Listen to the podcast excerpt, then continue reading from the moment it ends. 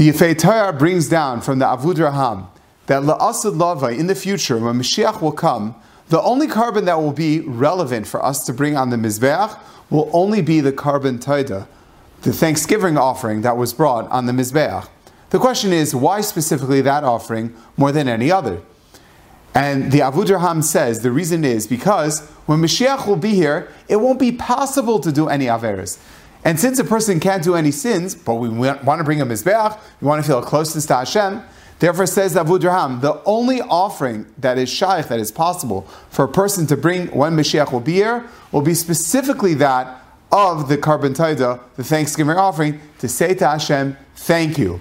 And the Chassam Sofer adds on that, specifically now in Parshas Tzav, in this third aliyah, we're telling you that Dafka, specifically now, you should know about the korban taida. Why? Because just like Kaihanim, they bring the korban taida without any st- stopping or thinking, what are they doing? They're doing it because Hashem commanded me to do that.